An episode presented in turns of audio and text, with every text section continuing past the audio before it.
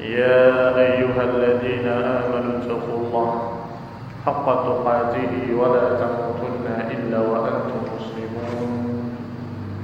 يا أيها الناس اتقوا ربكم الذي خلقكم من نفس واحدة وخلق منها زوجها وبث منهما رجالا كثيرا ونساء. واتقوا الله الذي تساءلون به والأرحام. إن الله كان عليكم رقيبا. يا أيها الذين آمنوا اتقوا الله وقولوا قولا سديدا. يصلح لكم أعمالكم ويغفر لكم ذنوبكم. ومن يطع الله ورسوله فقد فاز فوزا عظيما. أما بعد فإن خير الحديث كتاب الله وخير الهدي هدي محمد صلى الله عليه وعلى آله وسلم. وشر الأمور محدثاتها فإن كل محدثة بدعة وكل بدعة ضلالة وكل ضلالة في النار. إخواني في الدين أعزكم الله. Kaum muslimin yang saya hormati masih kita membaca kitab Al-Aqidah Al-Imaman Aqidah Al-Sunnah yang dibahas oleh dua imam Abu Hatim Al-Razi dengan Abu Zur'a Al-Razi yang diriwayatkan dari anaknya Abu Hatim yaitu Abdurrahman Ibn Abi Hatim. Kata beliau rahimahullah Sa'altu abi wa Abu Zur'a. Aku tanyakan kepada ayahku Abu Hatim dan kepada Abu Zur'a. An madhahib ahli sunnah. Tentang madhab ahli sunnah. Fi usulid di dalam masalah prinsip-prinsip agama. Wa ma adraka alaihi al-ulama dan apa yang didapati oleh mereka dari para ulama. Aku tanyakan pada dua imam tentang akidah ahlu sunnah atau madhab ahlu sunnah dan prinsip-prinsip ahlu sunnah yang mereka dapati dari para ulama sebelumnya. Fi jami'il amsar.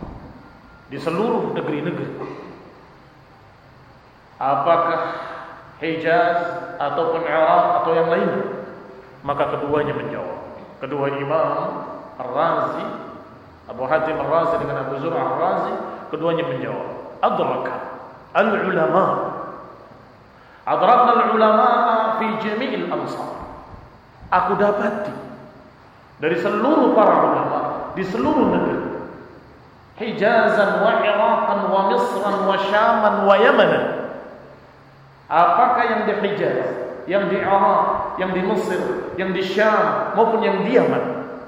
Bahwa mereka semua bermadhab berpendapat dengan prinsip Al-iman qaulun wa amal. Yazidu wa yanqus. Bahwa iman adalah ucapan dan perbuatan sekaligus. Bisa bertambah, bisa berkurang. Dan ini yang sudah kita bahas pada pertemuan yang lalu. Prinsip pertama dari ahlu sunnah adalah meyakini bahwa iman itu merupakan perkara yang terkandung di dalamnya ucapan, ucapan lisan dan ucapan hati, dan amal amalan anggota badan dan amalan hati. Maka itulah iman. Bisa bertambah, bisa berkurang. Kalau amalan solehnya bertambah, maka bertambah iman. Kalau amal solehnya berkurang atau ternoda dengan berbagai macam maksiat-maksiat, maka imannya menurun. Sebagaimana i'tiqad, amalan-amalan hati, kalau dia bertambah yakin, bertambah iman. Kalau berkurang keyakinannya, Berarti berkurang iman.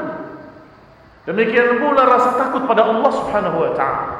Semakin bertambah, berarti semakin tinggi iman.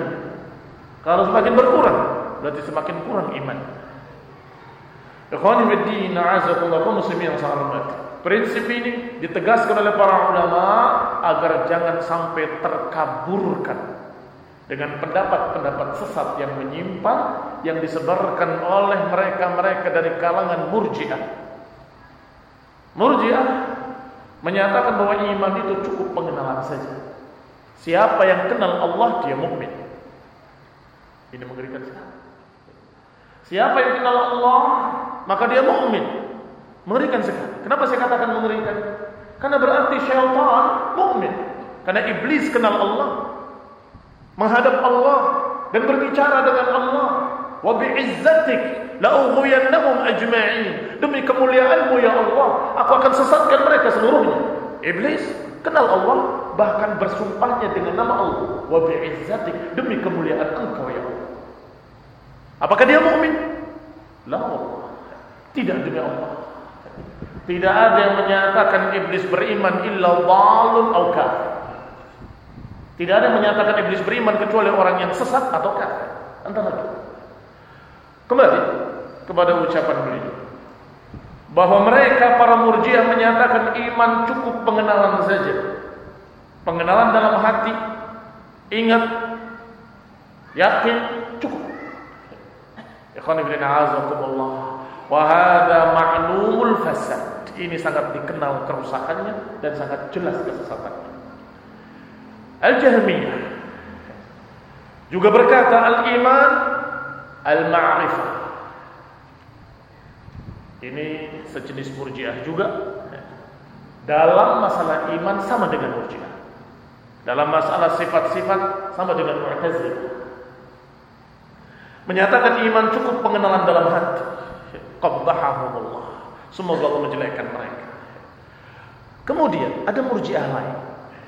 Murjiah yang di bawahnya. Kalau tadi murjiah ekstrim yang melampaui batas. Ada murjiah yang di bawahnya tapi tetap sesat, menyimpang. Yaitu murjiatul fuqaha. Dijuluki dengan murjiatul fuqaha. Murjiah yang merambat masuk kepada beberapa fuqaha. Yaqulun mereka berkata, Al-iman qaulun bil lisan wa tasdiqun bil qalb. Yang namanya iman hanya ikrar di lidah dan keyakinan dalam hati saja. Amalan tidak masuk. Kenapa dikatakan lebih ringan? Karena mereka menyatakan bahwa yang namanya iman itu hanya ikrar di lidah dan kemudian keyakinan. Adapun pengamalan itu adalah bukti-buktinya. Ini takwil saja. Takwil mereka berarti apa yang ada di hatinya itu akan terlihat, terbukti dengan amalan-amalan. Sehingga itu bukan iman. Dipisahkan amal dari iman. Qala dikatakan al-iman qaulun bil lisan wa tasdiqun bil qalb. Qala at-tasdiqu bil qalb wa nutq bil lisan faqat. Yang namanya iman hanya keyakinan dalam hati dan ikrar di lidah wal a'mal la tadkhul fil iman. Adapun masalah amalan-amalan saleh tidak dinamakan iman. Ini juga salah. Ini juga menyimpang dari mazhab Ahlus Sunnah. Karena sudah dikatakan oleh Imam Abu Hatim Ar-Razi dan Imam Abu Zur'ah Ar-Razi bahwasanya yang namanya iman menurut para ulama di seluruh penjuru negeri berarti ijma, sepakat. Siapa yang keluar dari ijma maka dia Allah. Syadda, dia menyimpang dan nyeleneh. Ternyata ada yang berpendapat bahwasanya amal tidak termasuk iman. Ini khonibdin azakumullah yang dijuluki dengan murjiatul fuqaha. Biasanya mereka akan berkata kalau yang namanya amalan itu hanya ketakwaan. Jadi iman tidak bertambah dan tidak berkurang kata mereka. Sebab iman itu adalah keyakinan dalam hati. Kamu percaya? Percaya. Mukmin, sempurna imannya. Kamu yakin? Yakin. Cukup. Sempurna imannya. Tidak dilihat bagaimana pembuktian-pembuktian amalannya. Barakallahu fiikum. Apa konsekuensinya? Jangan dianggap remeh ucapan ini. Walaupun di bawah yang tadi, tapi pendapat ini pun sama mengerikannya karena akan menyamakan Rasulullah dengan orang yang paling rendah dari kalangan munafikin. Sama-sama mengikrarkan. Sama-sama menyatakan saya yakin. Atau orang yang beriman, yang punya iman sebiji darah dalam hatinya. Dianggap sama dengan imannya para sahabat yang mulia Abu Bakar wa Umar. Ini mengerikan juga. Dianggap sama dengan Jibril dan Mikail.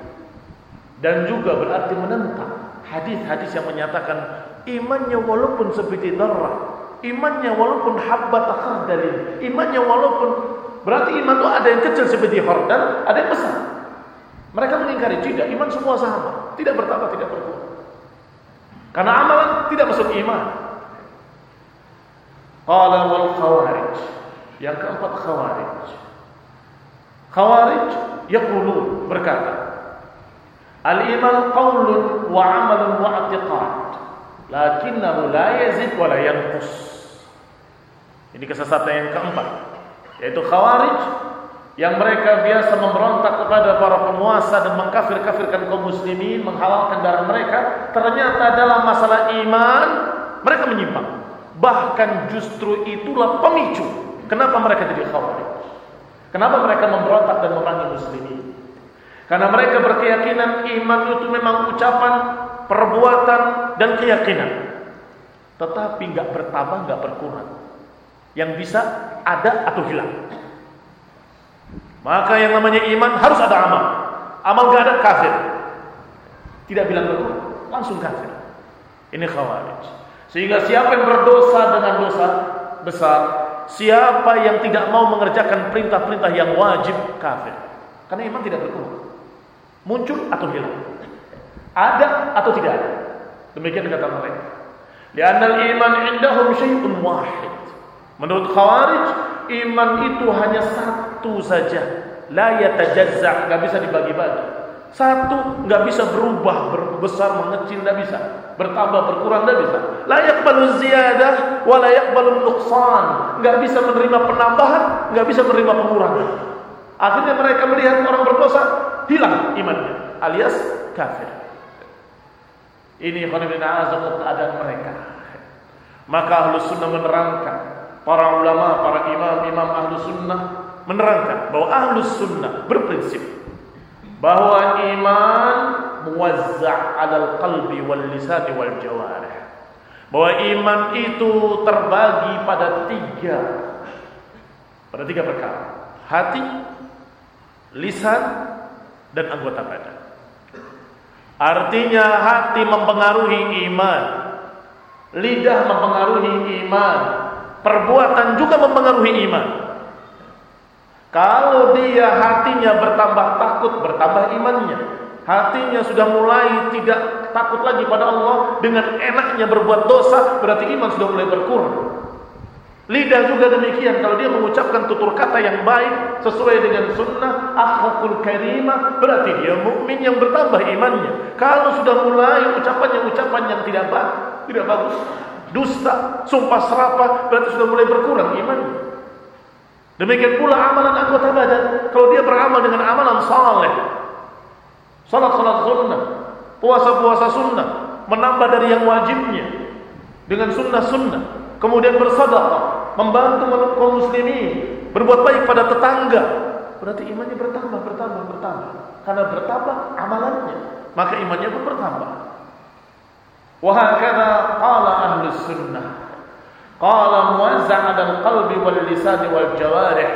I'tiqad fil qalbi, keyakinan dalam hati, wa nutqu bil lisan, ucapan di lidah dan amalan dengan anggota badan.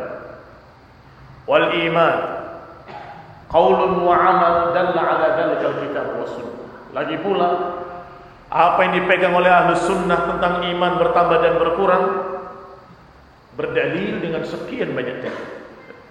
Di antaranya ucapan Allah Subhanahu wa taala. Innamal mu'minuna alladziina idza dzukirallahu wajilat qulubuhum wa idza tuliyat 'alaihim ayatuhu zadatuhum imana وعلى ربهم يتوكلون Kata Allah Subhanahu wa taala, "Innamal mu'minun." Kalimat innama dijuluki dengan harfu hasrin, kalimat pembatas. Yang namanya mukmin hanya ini. Innama al-mu'minun hanya saja yang namanya orang beriman adalah yang ketika dibacakan ayat-ayat Allah atau disebut nama Allah wajilat qulub bergetar hatinya. Wa kalau dibacakan kepada mereka ayat-ayatnya zadathum imana, bertambah imannya. Wa ala rabbihim yatawakkalun. Dan terhadap Rabb mereka mereka bertawakal. Masih dilanjutkan oleh Allah. Innamal mu'minun adalah alladzina yuqimuna shalah, yaitu yang mendirikan salat dan mengeluarkan zakat. Wa mimma razaqnahum yunfiqun. Yang mengeluarkan zakatnya, infaknya dari apa yang Allah rezekikan pada mereka. Perhatikan ayat ini. Disebut oleh Allah Subhanahu wa taala tiga perkara Disebutkan pertama kalau disebut nama Allah. Kalau dibacakan ayat-ayat Allah bertambah iman. Itu orang mukmin. Siapa lagi orang mukmin? Orang mukmin itu kalau dia dalam keadaan terus bergantung kepada Allah dalam segala upaya dan usahanya. Wa ala rabbihim yatawakkal. Bergantung kepada Allah. Amalan hati. Qala alladzina yuqimuna shalah, yang mendirikan salat wa mimma razaqnahum yunfiqun dan mengeluarkan apa yang kami berikan pada mereka dari rezeki. Ini amalan jawarih. Amal perbuatan anggota badan, salat, zakat. Ulaika humul mu'minuna haqqan. Mereka lah orang mukmin yang hakiki, yang benar-benar mukmin sempurna. Lahum darajatun 'inda rabbihim wa maghfiratun wa rizqun karim mereka akan mendapatkan dari Allah derajat yang tinggi di sisi Rabb mereka. Akan mendapatkan ampunan, akan mendapatkan rizki yang mulia. Hadihil ayat yuhajjidullah fiha al-mu'minun al-kamilil iman. Ayat ini Allah batasi tentang mukmin. Siapa mukmin? Allah berikan definisi. Siapa orang mukmin? Al-mu'minun haqqal iman. Orang mukmin yang sebenar-benarnya iman. Pertama Allah katakan alladzina idza dzukirallahu wajilat qulubuhum. Orang yang kalau ditegur dengan nama Allah, ittaqillah, takut hati, bergetar. Kalau hatinya enggak ngaruh dengan lafaz Allah, tidak terpengaruh dengan kalimat ittaqillah, enggak deg-degan, enggak takut, enggak muajilat, pertanyakan mana. Kalaupun ada, mungkin sangat kecilnya, sangat tipis imannya. Karena tidak takut pada Allah Subhanahu wa taala. Hadza amalul qalb. Ini amalan hati yang membuktikan keimanan. Yadhkuruhu 'indal ma'siyah fatartajif. Ketika ditegur dia berbuat maksiat, ditegur tertajif. Gemetar hati. Perhatikan, ketika maksiat ditegur takut. Berarti dia mukmin. Berarti bukan mukmin itu adalah orang yang tidak pernah berbuat maksiat. Yang tidak ada berarti orang Iya kan? Kalau orang mukmin adalah orang yang tidak pernah berbuat maksiat, hampir tidak ada orang. Kecuali para anbiya, para rasul. Maka yang dimaksud adalah orang yang kalau diingatkan dengan nama Allah. Berarti punya iman. Terjat, tertajif faraisuhu fayaqla anha. Gemetar hatinya, merinding bulu ramanya dan kemudian takut dia berhenti dari berbuat dosa. Innama yakhshallaha min ibadihi al-ulama. Sesungguhnya yang akan takut kepada Allah dari hamba-hambanya adalah orang yang berilmu. Orang yang punya ma'rifah. Orang yang punya ma'rifah adalah orang yang sangat tinggi kedudukannya. Tapi bukan ma'rifatnya sufi. Bukan tingkat ma'rifat hakikat syariat yang diistilahkan oleh mereka. Bukan. Yang dimaksud ma'rifatullah, kenal Allah, mengenali nama Allah, tauhidullah, rububiyahnya Allah, uluhiyahnya Allah, nama-nama dan sifat-sifat Allah yang mulia. Dia kenal. Hatinya yakin. Maka orang ini kalaupun mungkin tergelincir dalam satu dosa, ditegur ketakutan. Bahkan kadang-kadang dia betul-betul seakan-akan dikejar-kejar dosa. Gemetar, beristighfar, astagfirullah, bertaubat dan bertekad untuk tidak mengulanginya. Ini mukmin. Yakhshallaha mutlaqan khasyatullah wa taqwahu wa talazumuhu hadzal mu'min. Hadza a'malul qalb. Berarti yang namanya ketakutan itulah ciri-ciri iman yang ada dalam hati seorang mukmin. Sedangkan ketakwaan adalah konsekuensi dari rasa takut tadi. Dia punya rasa takut, kemudian dia tinggalkan dosa-dosa. Ini takwa. Hadal mu'min dan inilah orang beriman. Hadhihi a'malul qalb dan ini amalan hati. Dilanjutkan oleh Allah Wa idza tuniyat 'alaihim ayatuhu zadatuhum imana. Dan kalau dibacakan ayat-ayat Allah bertambah imannya. Ada nassun fi ziyadatil iman. Ini jelas nas kalimat yang sangat tegas dari Allah bahwa iman bisa bertambah. Betapa sesatnya murjiah yang menyatakan tidak bertambah, tidak berkurang. Betapa, betapa sesatnya murjiatul fuqaha. Sampai didatangi oleh beberapa imam-imam di antara Imam Tsauri kepada tokohnya. Apa betul engkau menyatakan bahwa iman tidak bertambah, tidak berkurang? Kata dia, "Nah. Bagaimana pendapatmu dengan orang yang berbuat dosa besar membunuh bapaknya sendiri, menzinai ibunya sendiri, kemudian minum khamr dari batok kepala bapaknya, apakah kamu katakan dia sempurna imannya?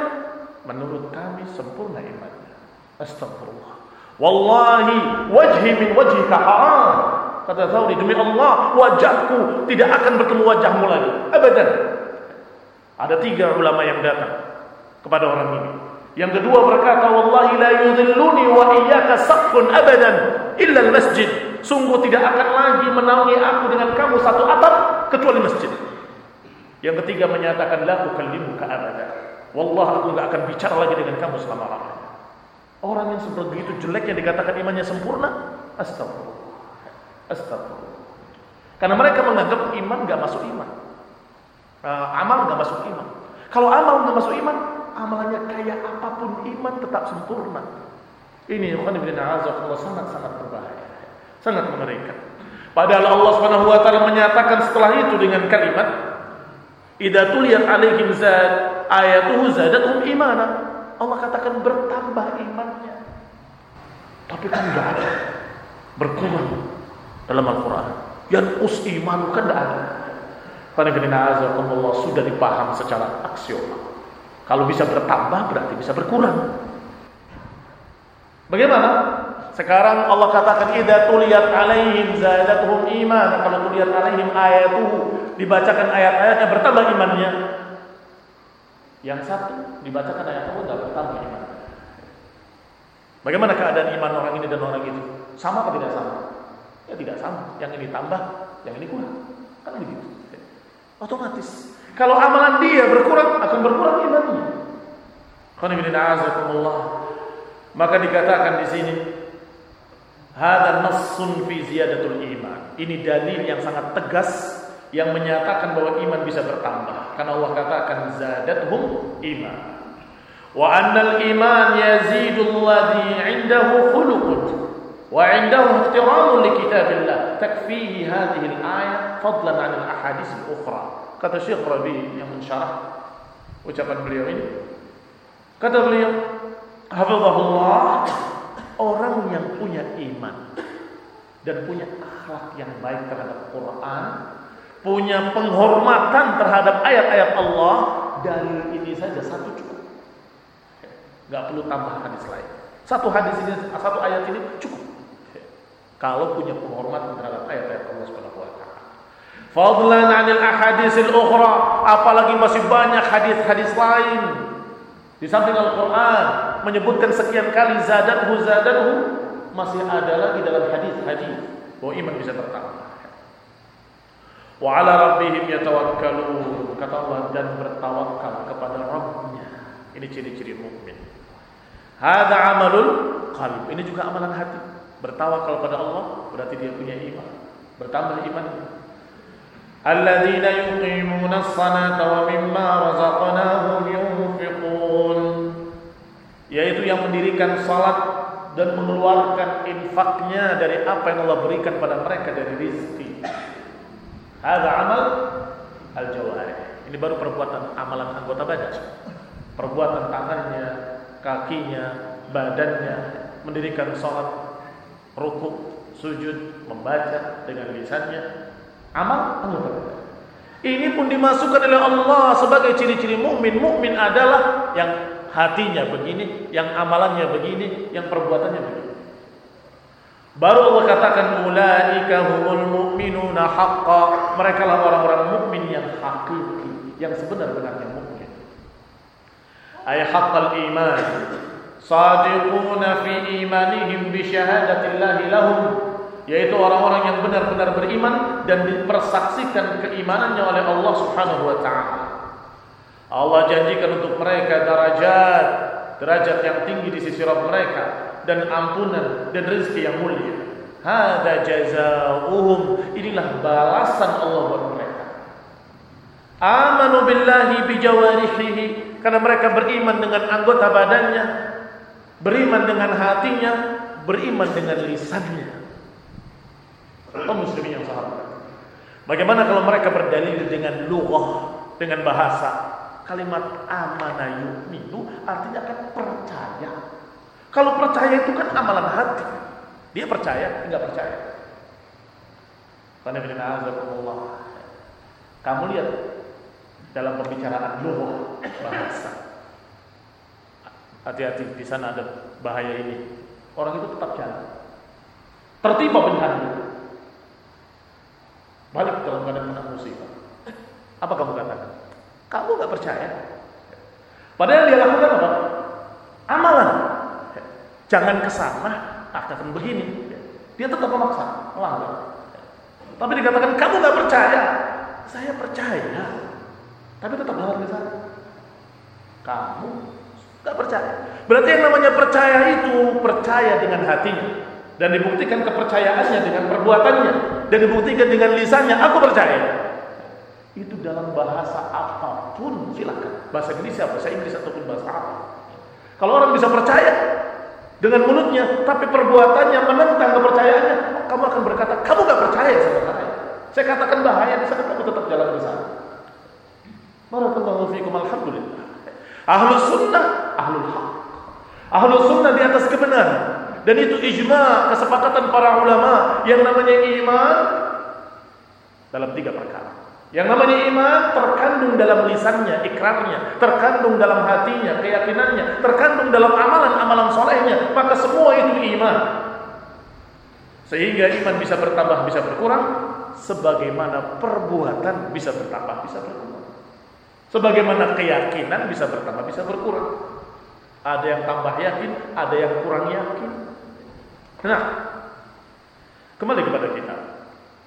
Fal iman idan qaulun wa amalun wa i'tiqad yazidu bil ta'am wa yanqus bil ma'asi maka yang namanya iman kalau begitu ucapan perbuatan dan keyakinan akan bisa bertambah dengan ketaatan-ketaatan dan akan bisa berkurang dengan kemaksiatan-kemaksiatan.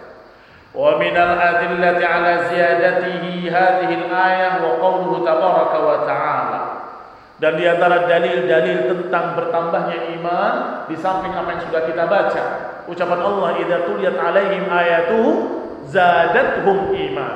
Kalau dibacakan ayat-ayat pada mereka bertambah iman. Itu pertama. Yang kedua ayat Allah dalam surat Al-Fatah. Huwa anzala as-sakinata fi qulubil mu'minina liyazdadu. Perhatikan kalimat ini. Liyazdadu imanan ma'imanihim.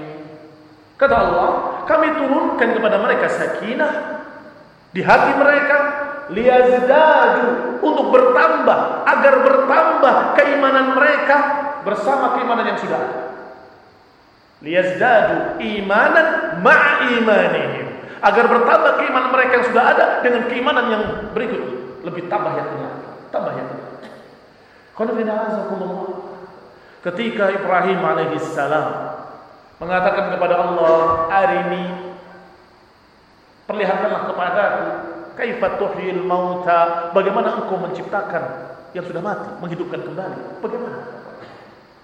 Kata Allah, "Awalam tu'min?" Apakah engkau belum percaya?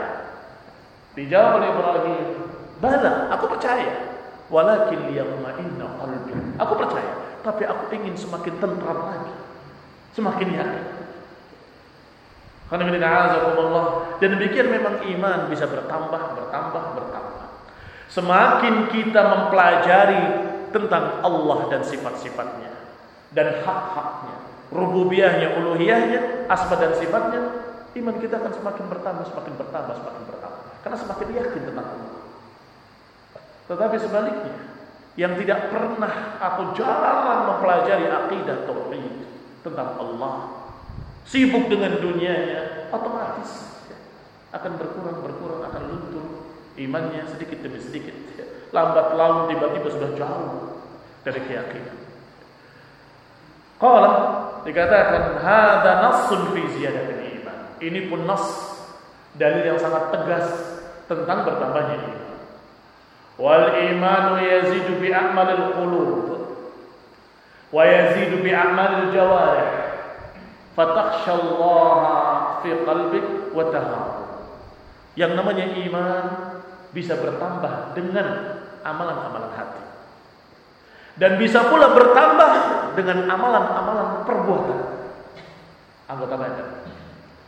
Maka engkau takut pada Allah Subhanahu wa taala dalam hatimu mengagungkannya, membesarkannya, akan bertambah iman.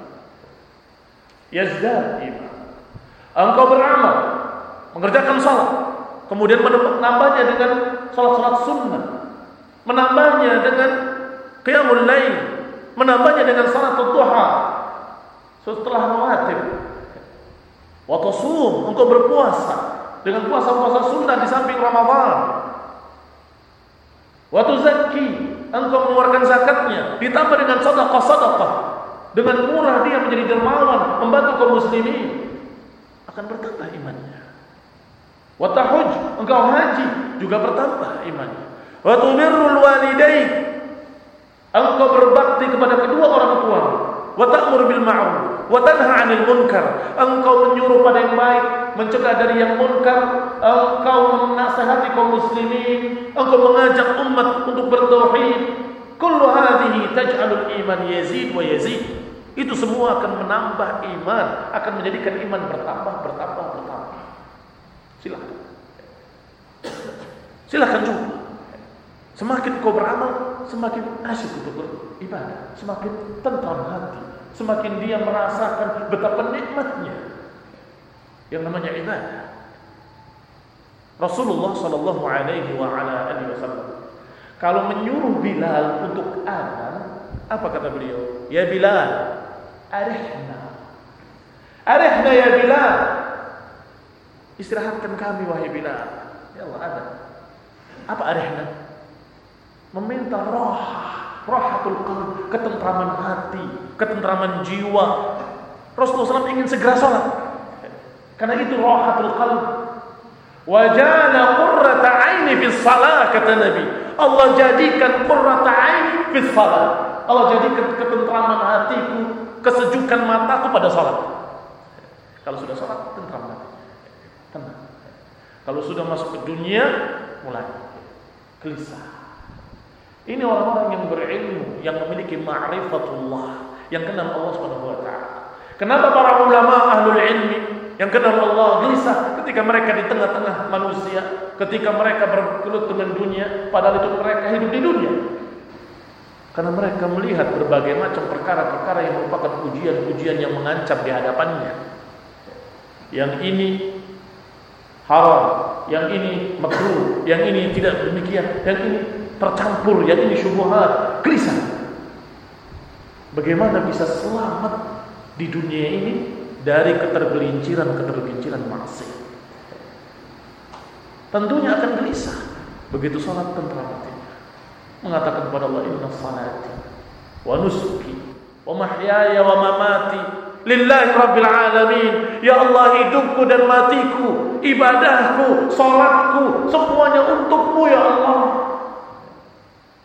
Ini khonib bin azakumullah yaj'alil iman yazid wa yazid wa yazid hatta yasira amthal al-jibal hingga imannya seperti gunung besar. Hadhihi min adillati ziyadah iman. Ini bukti-bukti bahwa iman bisa bertambah. Ada imannya seperti jibal, seperti gunung. Atau Rasulullah menyatakan kepada salah sahabatnya tentang sahabat yang mulia yang terpaksa karena disiksa dengan sangat berat menuruti keinginan orang musyrikin. Ammar ibn Yasir. Setelah itu menyesal, menangis, menangis, menangis. Dilaporkan kepada Rasulullah, ya Rasulullah, Ammar mengatakan begini dan begitu. Kata Nabi tidak. Ammar dipenuhi dirinya dengan keimanan min mafraqi ra'sih dari belahan rambutnya sampai ke ujung kakinya. Apakah yang lain tidak seperti itu? Sebab yang namanya iman berbeda-beda tiap orang. Apakah kita dan kalian imannya min mafraqi ra'si sampai ujung kakinya? Baru ke tangan saja kukunya panjang-panjang. Belum sini sunnah. Baru di wajahnya sudah banyak pengikut. Penyelisihan sunnah. Tetapi Ammar min mafraqi ra'si dari belahan rambutnya sampai ke ujung kakinya dipenuhi dengan iman. Demikian pula ketika bicara tentang Abu Bakar. Wallahi, kalau ditimbang imannya Abu Bakar dengan imannya penduduk dunia ini atau dengan imannya kalian semua, niscaya akan berat timbangkan Abu Bakar. Menunjukkan apa? Menunjukkan iman manusia yang satu dengan yang lain berbeda-beda. Ketika ditimbang sekian orang dengan Abu Bakar satu, kalah sekian orang. Berarti iman Abu Bakar tinggi, berat, sedangkan iman yang lain di bawahnya, kan begitu. Kau muslimin yang salah. Dan itu tentunya karena dikala mereka ada berhentinya, Abu Bakar menyatakan, aku percaya.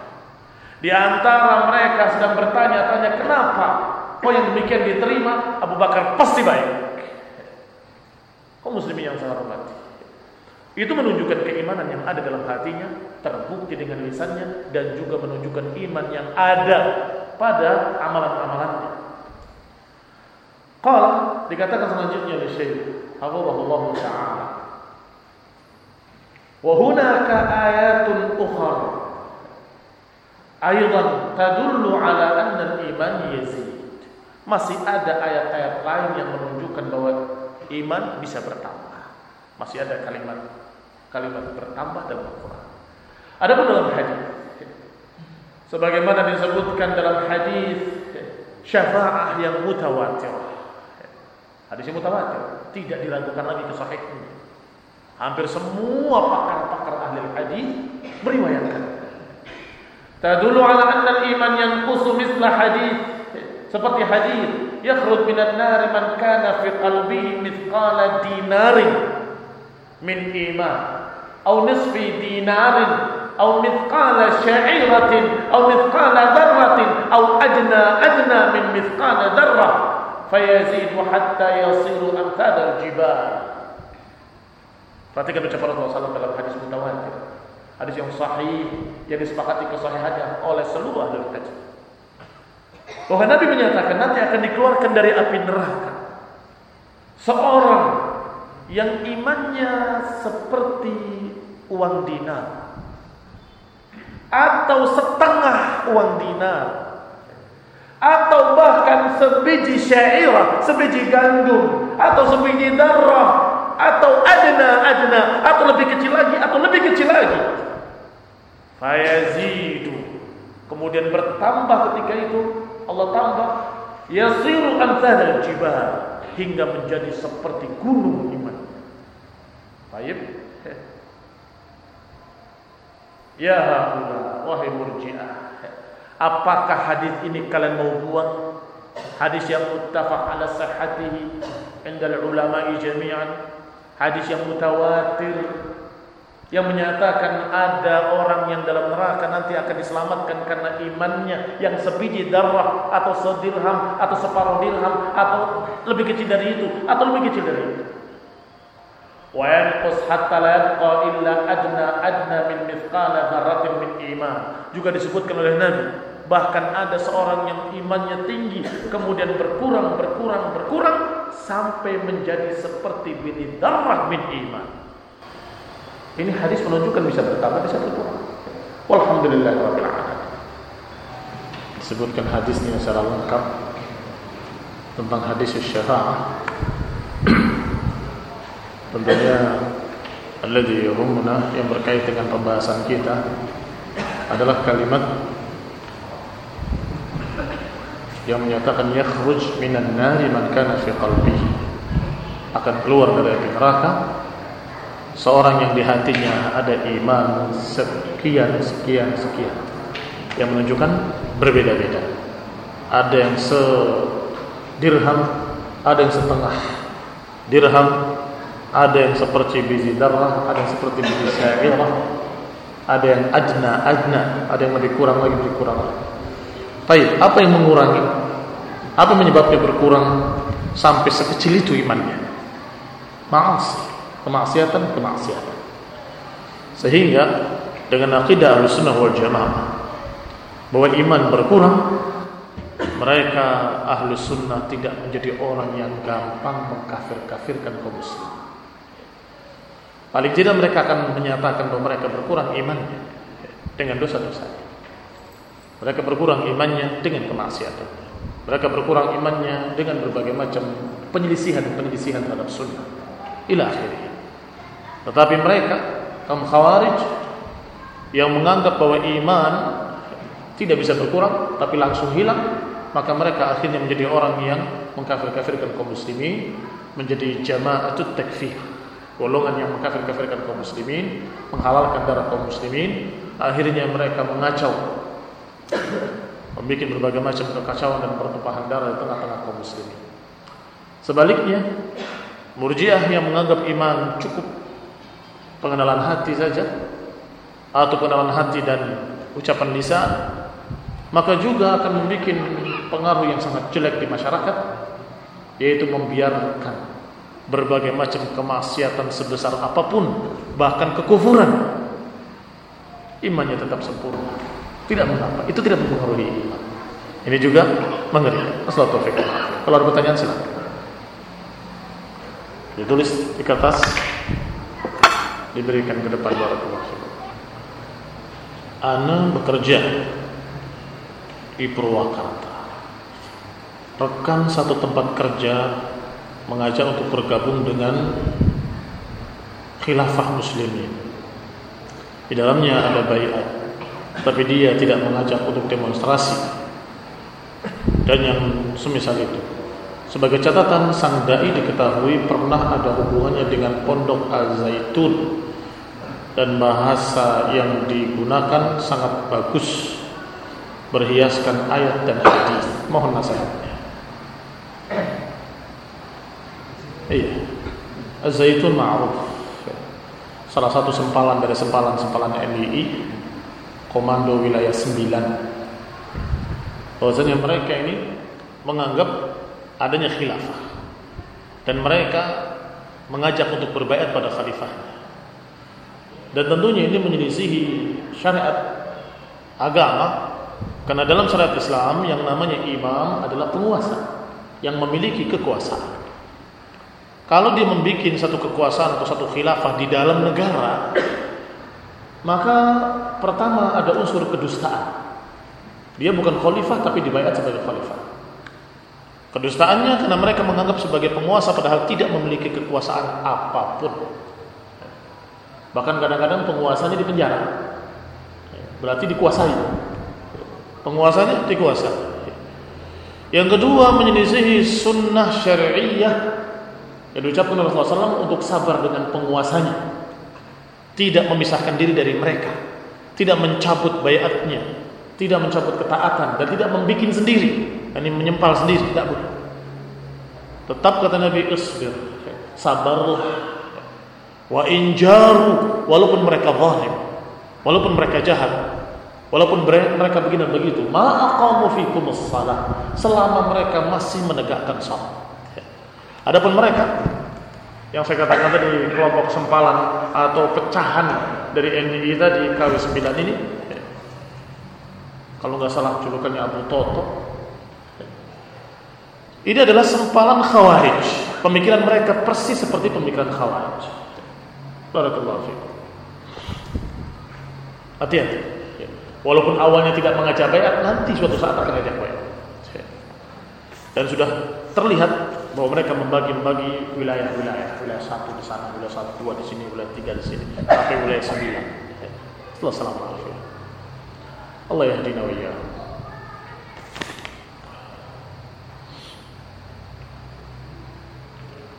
Apabila kita melakukan rutinitas safar 20 km PP, apakah boleh sholatnya di jamak setiap hari? Bolehkah umat melakukan safar dengan temannya sesama umat tanpa mahram? Yang pertama, barakallahu fikum, saya masih condong kepada pendapat Syekhul Islam Ibnu Taimiyah dan yang bersama beliau bahwa yang namanya safar tidak dibatasi dengan angka kilometer tetapi dibatasi dengan urf. Urf itu artinya keumuman masyarakat menganggap itu sudah safar atau belum. Kalau masyarakat menganggap itu bukan safar, masih satu kota, masih walaupun jauh, walaupun 20 km, maka bukan safar. Tetapi kalau sudah urf menganggap bahwa itu safar, maka itu adalah safar.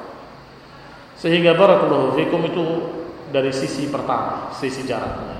Bahwa yang lebih rajih Wallahu ta'ala alam masih banyak pendapat lain Termasuk pendapat Syekh bin Bas Dengan farsak, dengan jarak Yang kedua dari sisi Kalau engkau dalam keadaan roh Sebagaimana disebutkan dalam album ini dengan istilah Musafir nazil Musafir yang sedang singgah Dia bisa sholat pada waktunya maka tidak perlu dijawab. Bahkan Syekh Utsaimin rahimahullah, Muhammad bin Saleh Al-Utsaimin rahimahullah menyatakan bahwa sebaiknya sholat bersama kaum muslimin. Sholat bersama kaum muslimin artinya ke masjid bersama kaum muslimin bersama dengan mereka. Adapun sunnah rukhsah diberi keringanan-keringanan itu ala jaddi sayyid Ala jadi saya itu betul-betul di atas perjalanan sehingga sebentar untuk sholat. Maka boleh dijamak boleh dikosong. Yang itu juga boleh tapi ini yang lebih afdal untuk dijamak dan dikosong. Adapun di sana tadi ketika nazir yang lebih afdal untuk sholat pada waktunya bersama kaum muslimin dalil sedangkan dalilnya adalah ketika Rasulullah SAW safar haji dan bermukim di Mina beberapa hari Apakah beliau menjamak? Tidak. Beliau sholat duhur di waktu duhur. Sholat asar di waktu asar. Sholat e, maghrib di waktu maghrib. Sholat isya di waktu isya. Sholat subuh di waktu subuh. Tetapi beliau mengkosor. Dan beliau sebagai imam. Dan beliau musafir. Beliau mengkosor sholat asar dua rakaat, sholat duhur dua rakaat, tapi pada waktu-waktunya. Barakallahu fikum. Sehingga musafir nazil yang dianjurkan kosor kalau dia sholat sendiri atau bersama musafirin, tapi tidak perlu jam. Nah, Rasulullah SAW tidak menjawab. Pertanyaan kedua, bolehkah ummahat melakukan safar tanpa mahram? Kalau itu safar, maka harus dengan mahram. Yang namanya mahram adalah saudaranya yang laki-laki yang masih mahram dengan dia. Maka kalau perempuan bukan mahram namanya. Perempuan ditemani perempuan, perempuannya butuh mahram lagi. Ditemani perempuan yang ketiga, perempuan yang ketiga butuh mahram lagi. Terus begitu. Tidak bisa. Demikian pula pendapat para ulama mahram ikut juga nggak boleh. Mahram ikut itu artinya beberapa akhwat punya mahram. Kemudian akhwat-akhwat lain ikut dengan akhwat ini karena dia sudah punya mahram. Itu pun tidak bisa karena dia tidak punya mahram. Yang laki-laki tadi bukan mahram dia. Bukan mahram wanita tadi. Kalau ada apa-apa dia tidak bisa mengangkatnya, nggak bisa menolongnya, nggak bisa membantunya. Karena bukan mahal, sulit. Barakallahu fiikum ini adalah perkara yang sungguh-sungguh jelas. Hanya saja mereka selalu mencari-carinya karena ingin keringanan, keringanan, keringanan, keringanan. Kata para ulama, bahkan haji pun dia tidak wajib kalau dia tidak punya mahal. Karena Allah katakan man istata'a ilaihi sabila kalau dia mampu untuk ke sana. Mampu hartanya, mampu badannya, dan mampu pula mahramnya. Artinya ada mahramnya. Kalau nggak ada mahram yang mengantarkan, maka dia nggak bisa berangkat. Dan tidak terkena kewajiban. Sehingga jangan susah-susah. Sampai mahram minjem segala. Atau sewa. Kamu sekarang jadi mahramnya dia, bikin akte. Dinikahkan. Ya nikah yang resmi, yang serius. Jangan nikah muakkad kayak Syiah. Ini Rasulullah SAW kejadian yang demikian karena mereka memaksakan. Padahal orang yang tidak punya mahram maka mereka tidak terkena kewajiban. Barakallahu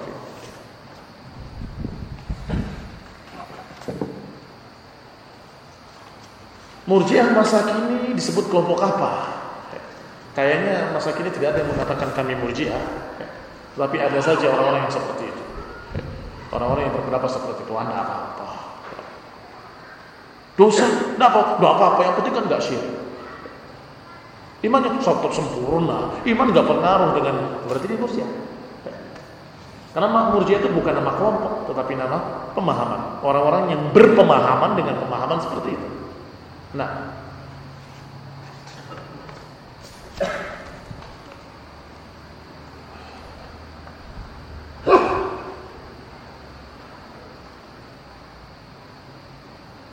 Ustaz, berkembang di masyarakat bahwa akidah salaf adalah akidah wahabi.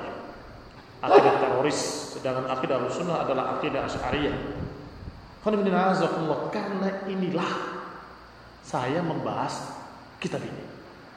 Karena inilah saya membahas di beberapa kajian-kajian kitab yang berbeda-beda dari imam yang berbeda-beda, dari madhab fikih yang berbeda-beda. Supaya tahu bahwa ini bukan ajaran Wahabi. Ini ajarannya Imam Syafi'i, ajarannya Imam Abu Zur'ah Ar-Razi, ajarannya Imam Abu Hatim Ar-Razi, ajaran Imam Abu Ja'far At-Tahawi dan Ibnu Abdul Aziz Al-Hanafi, ajarannya Abu Uthman As-Sabuni Asy-Syafi'i, ajarannya uh, Imam Al-Barbahari, ajarannya Imam Al-Humaidi, teman seangkatannya Imam Syafi'i. Semuanya kita bahas.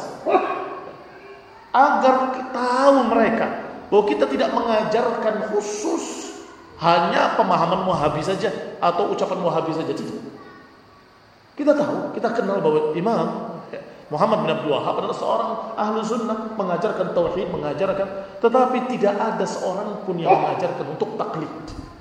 Kalau ada ketergelinciran beliau, kita nggak ambil.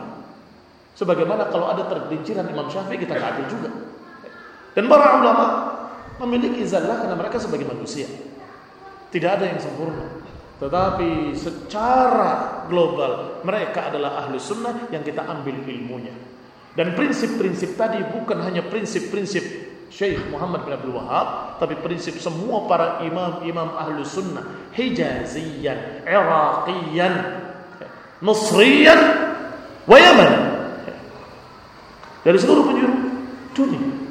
Hijaz, Irak, Mesir, Yaman, semua sepakat tentang akidah ini. Berarti kita mengajarkan apa? Bukan ajaran Wahabi. Kita mengajarkan ajaran akidah para ulama sebelumnya. Barakallahu fiik.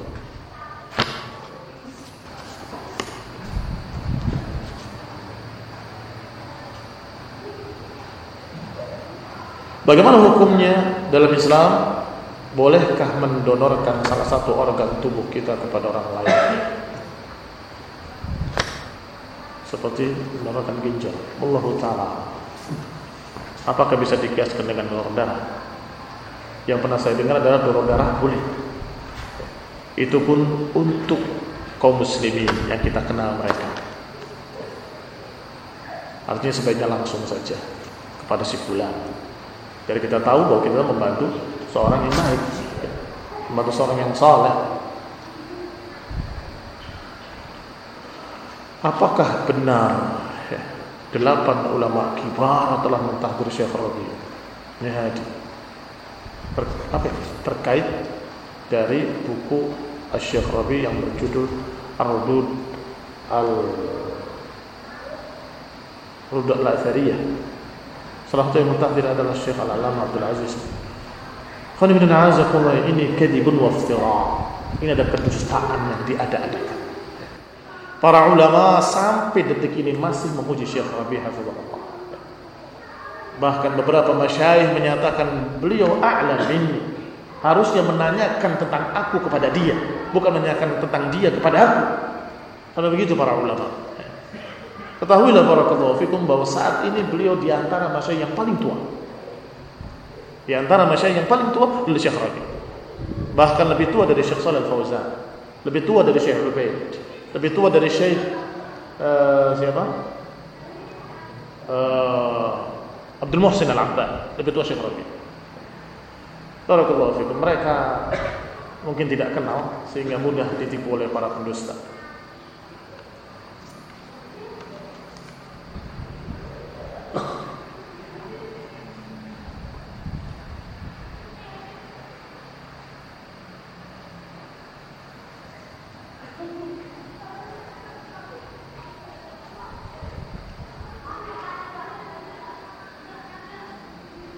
Di antara salah satu dalil kaum Khawarij yang dipakai dalam mengkritik penguasa adalah apa yang diriwayatkan dari Ikrimah radhiyallahu taala anhu. Bahwasanya Ibnu Abbas ketika mengkritik ketika mengkritik Ali Khalifah Ali bin Abi Thalib. Ketika Ali bin Abi Thalib membakar kaum Zindiq lalu berita ini sampai kepada Ibnu Abbas maka berkata Ibnu Abbas kalau aku niscaya tidak akan membakar mereka karena Nabi SAW bersabda jangan kamu menyiksa dengan api. Yang berhak menyiksa dengan api adalah Allah. Dan saya aku akan membunuh mereka. Membunuh maksudnya dengan dengan pedang. Barang siapa yang mengganti agama maka bunuhlah dia. Akhir hadis riwayat Bukhari. Yang ditanya kenapa kebenar Ibn Abbas mengkritik Khalifah Ali bin Abi Thalib. Khalifah bin Azakumullah. Perhatikan. Riwayatnya sahih dan lafadznya begitu. Yang tambah-tambahan tidak benar. Artinya beliau mengkritik itu dari dari pembawa. Hanya mengatakan kalau aku berpendapat begini. Kalau aku yang jadi pemimpin, aku akan begini. Tapi pertanyaannya, satu, apakah Ibnu Abbas berdiri di mimbar menyatakan bahwa Ali bin Abi Thalib salah, dia keliru, dia begini, apakah begitu? Tidak sama sekali. Yang kedua, apakah kemudian Ibn Abbas melawan penguasa menentang Ali bin Abi Thalib dengan senjata? Tidak juga. Apakah dia kemudian menggerakkan massa untuk mengganti Ali? Tidak juga. Maka dari mana Khawarij berdalil dengan ucapan Ibn Abbas? Adapun berbeda pendapat adalah perkara yang wajar dan sering saya sampaikan bahwa itu adalah istihadnya Khalifah Amirul Mukminin Ali bin Abi Thalib untuk membakar mereka kaum zindik yang menyatakan bahwa Ali Tuhan kami. Sedangkan para sahabat sebagian tidak setuju dan menyatakan kalau aku lebih condong untuk dipenggal saja dengan pedang. Karena aku mendengar Nabi SAW bersabda demikian. Dan ini adalah perkara yang wajar. Apakah ahli sunnah ketika sabar menghadapi penguasa mengatakan penguasa itu benar? Apakah para imam-imam ahli sunnah ketika sabar kepada Yazid sebagai penguasanya atau kepada uh, panglimanya Hajjaj bin Yusuf At-Taqafi. Ketika mereka sabar, apakah berarti mereka menyatakan bahwa penguasa benar? Tidak. Mereka tetap mengatakan penguasa zalim, penguasa salah. Keliru mereka. Tapi karena mereka penguasa dan kita tidak memiliki kemampuan kecuali untuk menyampaikan dan tidak boleh kita melawan dengan senjata karena mereka masih muslimin. Bedakan dua itu. Bukan berarti masyarakat ahlus sunnah, masyarakat muslimin harus sepakat dengan penguasa dan membenarkan seluruh perbuatan penguasa. Bukan, bukan itu perintahnya. Perintah Nabi adalah yasbiru hatta talaqawni 'alal haud. Sabarlah kalau mereka berbuat zalim, sabarlah kalau mereka berbuat jahat, sabarlah. Kita tahu itu jahat. Bukan mengatakan itu benar, tidak salah, tidak jahat, bukan begitu. Ya salah. Salah.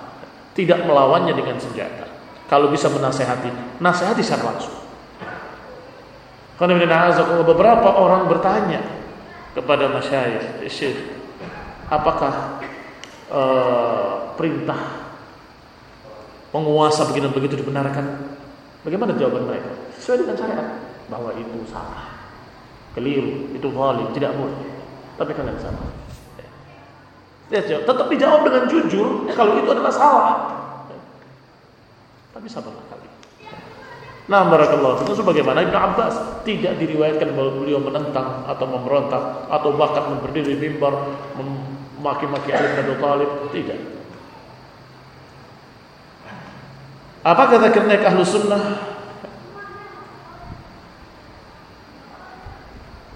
Qanibina azakumullah muncul dari orang ini berbagai macam ucapan yang mengerikan. Kalau kalian dengar pasti kalian kaget. Kata Zakir Naik, yang sesungguhnya aslinya seorang dokter, bukan ulama. Dokter, dokter, dokter umum. Kemudian entah dia baca apa, kemudian dia pandai berdebat, melanjutkan perjalanan Ahmad Didat, berdebat dengan Nasrani, berdebat dengan Yahudi. Kemudian mulai, memang berdebat itu tidak bagus, banyak membuat orang tergelincir. Di antaranya dia katakan, Naudzubillah, bahwa Allah aku bisa menyatakan ada seratus perkara, bahkan seribu yang Allah tidak bisa lakukan. Bagaimana pendapat kalian? Ucapan apa ini? Ayat Allah dalam Al-Quran yang menyatakan wa huwa ala kulli syai'in qadir ada berapa? Ala kulli syai'in qadir maknanya Allah Maha Kuasa untuk berbuat apa pun nggak dikecualikan. Orang ini bilang ada seratus, bahkan seribu yang Allah tidak bisa.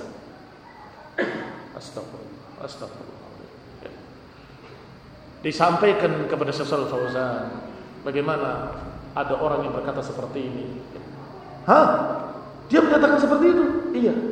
Hadhihi riddah. Ini kemurtadan. Ini kemurtadan. Allah ala kulli syai'in qadir. Allah Maha bisa melakukan apa pun kalau Allah kehendaki. Ternyata buntut-buntutnya orang ini termakan ucapan filsafat. Aku punya yang Allah tidak punya. Aku bisa yang Allah tidak bisa dan seterusnya. Apa kata kaum filsafat? Aku punya yang Allah tidak punya. Aku punya anak, Allah tidak punya anak. Oh iya iya, bawah termakan. Kemudian mengatakan lagi, aku bisa apa yang Allah tidak bisa disebutkan perbuatan-perbuatan yang tidak pantas. Allah tidak mungkin. Tidak mungkin dengan tidak bisa berbeda. Allah Subhanahu wa taala ala kulli syai'in qadir. Allah Maha bisa melakukan apa pun kalau mau. Termakan dengan ucapan filsafat yang berkata, apakah Allah bisa menciptakan yang lebih besar dari dirinya? Kalau bisa, berarti ada yang lebih besar dari Allah. Kalau nggak bisa, berarti Allah tidak ala kulli syai'in. Astagfirullah. Astagfirullah. Bagaimana jawaban ahlu sunnah? Jangan ragu-ragu jawabkan dengan ayat tadi. Wa huwa ala kulli syai'in qadir. Allah atas segala sesuatu maha kuasa, maha bisa. Menciptakan yang besar, maha bisa. Kalau Allah mau. Tapi Allah tidak mau. Bagaimana? Apakah ada yang lebih besar dari Allah? Tidak ada. Selesai. Kalau gampang sesungguhnya dijawab. Tetapi karena mereka na'udzubillah juhala kemudian dimasuki filsafat-filsafat. Lalu ternyata bahasanya seperti itu, seperti bahasa mereka. Aku bisa menyebutkan seratus yang Allah tidak bisa. Bahkan seribu yang Allah tidak bisa. Entah apa maunya. Ketika bicara manhaj lebih parah, ngawur lagi ucapannya. Dianggap semua sama kelompok-kelompok itu, termasuk ahlu sunnah, salafiyun, khawarij segala macam mereka semua muslimin kata kita harus saling bersaudara saling bantu membantu kita disamakan semuanya Aji.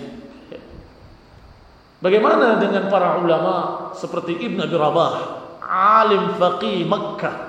Ketika datang orang bertanya, aku bertanya, sebentar, engkau dari mana?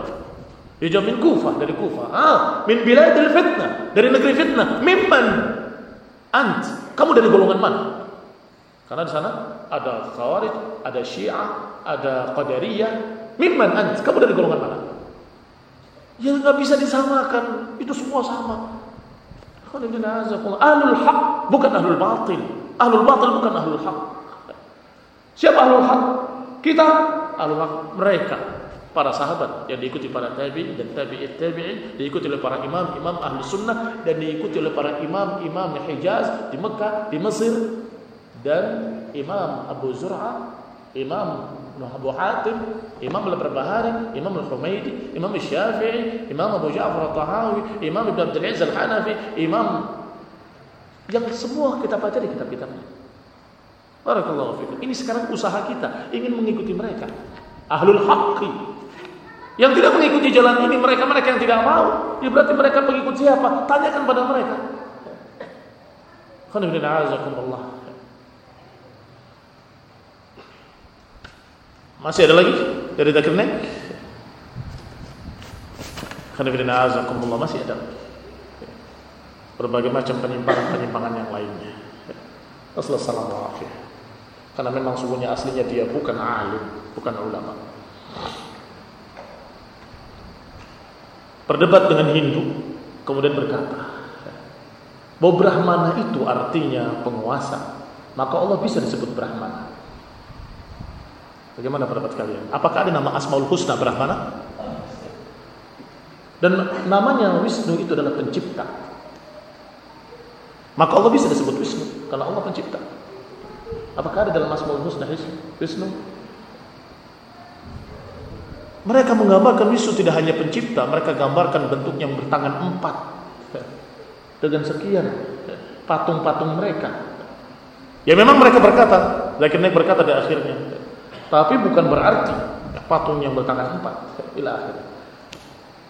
Apa kata orang sini? Carmuk. Cari muka kepada orang Hindu, cari muka pada orang Kristen. Maka saya heran kalau ada seorang yang dianggap ulama memberi tazkiyah pada dia. Itu sangat-sangat sangat heran. Mengapa demikian?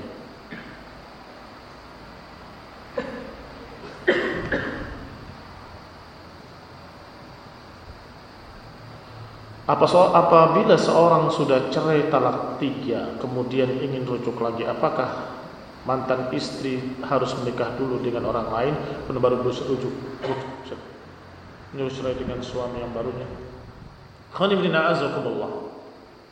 Talak tiga yang dimaksud adalah talak yang ketiga.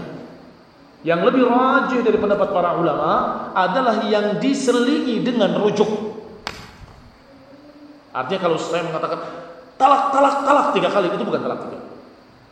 Atau mengatakan saya talak kamu tiga belas itu bukan talak tiga, bukan talak tiga belas. Itu talak satu. Berarti talak tiga itu talak kemudian rujuk lagi. Kemudian talak lagi. Kemudian rujuk lagi. Kemudian talak lagi. Nah, ini talak yang ketiga. Setelah dua kali rujuk, kemudian talak, yang ketiga itu namanya talak bain. Talak selama-lamanya tidak boleh rujuk. Tidak boleh rujuk. Nggak bisa rujuk lagi abadan. Kecuali kalau dengan tidak direncanakan si wanita itu menikah dengan orang lain sampai beberapa lama kemudian cerai kembali, maka baru boleh dinikah. Kalau kebetulan terjadi. Ini sekarang tadi bagaimana kalau direncanakan kemudian disuruh cerai lagi? Tidak boleh. Itu disebut dengan taisul musta'ar dan hadis. Bayangkan yang mencercanya langsung Rasulullah SAW itu kambing pejantan bayaran namanya. Alhamdulillah. Dilecehkan dengan kalimat taisul musta' kambing pejantan bayaran. Kamu dikasih saya dulu, kemudian ceraikan lagi ya. Saya bayar sekian. Astagfirullah.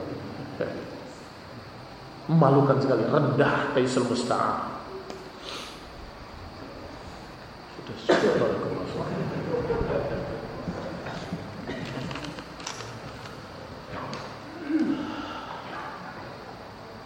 Ustaz bagaimana caranya menasihati ikhwan yang suka merokok? Sampaikan dalil-dalilnya yang secara tegas dan jelas dari ayat dan hadis. Setelah itu terangkan pula mudaratnya. Setelah itu terangkan pula kejahatannya pada orang lain. Kamu merokok, asapnya ke orang lain, dia berbuat jahat pada orang lain. Dicatat oleh Allah kamu menjahati dia. Apalagi ada bayi di sebelahnya, apalagi ada perempuan, ada ibu-ibu, ada orang yang berpenyakit asma, wallahi haram. Dosa dia mendolim orang lain. Bahkan perokok pasif katanya lebih berbahaya daripada perokok yang aktif. Terangkan semuanya. Pertama dari dalilnya bahwa Allah Subhanahu wa taala memerintahkan yang thayyibat, mengharamkan yang khaba'ith. Saya tanya pada kamu wahai perokok. Bahwasanya yang namanya rokok itu baik apa jelek? Jawab dengan jujur. Kalau nggak nggak tahu saya baca di kotaknya. Apa? Merusak kesehatan. Dalam bahasa Arab, mudurrun lisahah. Bahasa Inggris juga ditulis. Bahasa Inggris juga digambarkan tengkoraknya, digambarkan apa lagi? Sudah, jangan pura-pura tidak tahu. Kamu tahu. Kalau itu jelek. Maka sudah cukup ayatnya. Allah halalakumul thayyibat wa harrama alaikumul khaba'ith. Rasulullah SAW diutus untuk mengajarkan yang baik-baik dan untuk mengharamkan yang jelek-jelek. Yang kedua, innal mubadzirina kanu ikhwana syayatin. Para mubadzirin adalah saudara-saudara setan. Siapa mubadzirin yang membuang hartanya sia-sia? Sia-sia saja temannya setan, apalagi bukan sia-sia, merusak diri. Bakarlah saya, rusaklah saya, bikinlah sakit saya, ini saya bayar. Mubadzirin, ya ikhwan syayatin. Masih ada lagi. Dalil-dalil yang seperti itu. Wala tulqu bi aydikum ila. Jangan lemparkan dirimu pada kehancuran. Kamu melemparkan dirimu pada sakit. Kamu lemparkan dirimu pada kejelekan, pada kerusakan. Sudah diperingatkan oleh seluruh dokter-dokter, yang muslim dan yang kafir sepakat. Pada dokter-dokter. Mari kita mengadakan hari kesehatan, berhenti merokok sehari saja. Jangan pura-pura bodoh. Itu membohongi diri sendiri. Ini hari kesehatan, berhenti rokok. Terus besok rokok lagi. Ya sarwa bohong kata mereka. Cuma sehari, cuma sejam lagi, cuma 12 jam kalau keluar. Jazakumullah khair. Allah barik fikum. Wal afu minkum ala taqsir dan selebihnya saya mohon maaf. Semoga Allah taala mengampuni kesalahan-kesalahan dari ucapan dan sebagainya. Semoga Allah taala menerima amalan kita semuanya. Wassalamualaikum Muhammadin wa ala alihi wa ala alihi taufiq. Alhamdulillah rabbil alamin. Assalamualaikum warahmatullahi wabarakatuh.